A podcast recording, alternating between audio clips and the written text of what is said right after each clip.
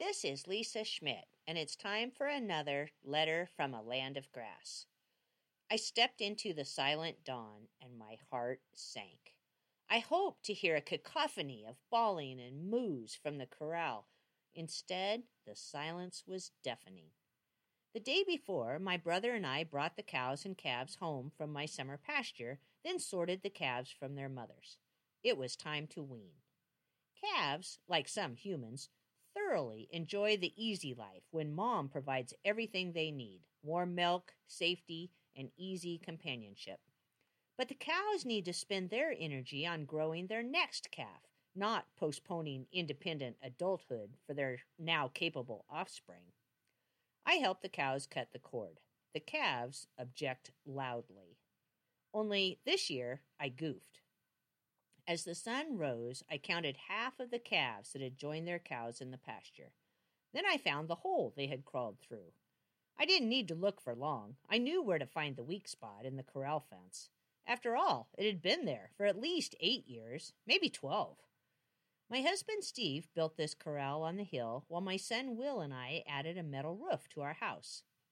Steve and I could have worked together on both projects, but each of us had a clear mental picture of the task we prioritized. Neither could refrain from emphatically suggesting improvements to the other's mental picture.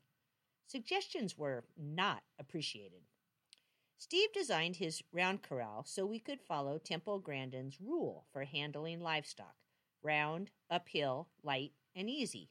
He envisioned sorting cattle quietly, but never calving heifers or weaning calves there.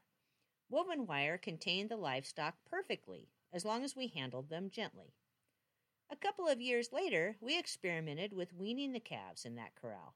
We hauled water to them and patched the holes they made. After Steve died six years ago, I piped water to the corral.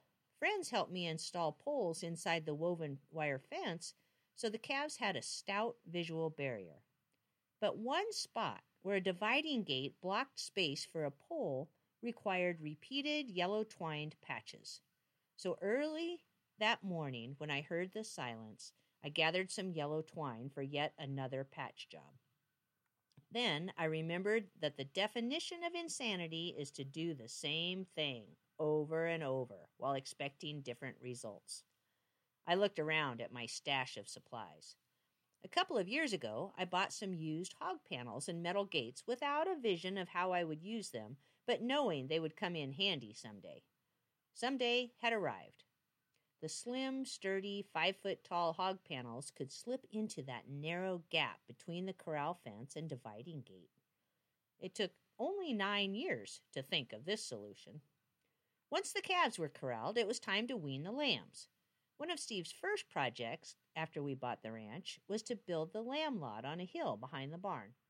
Then, a few years ago, I planted some caragana trees around the lamb lot and fenced livestock out.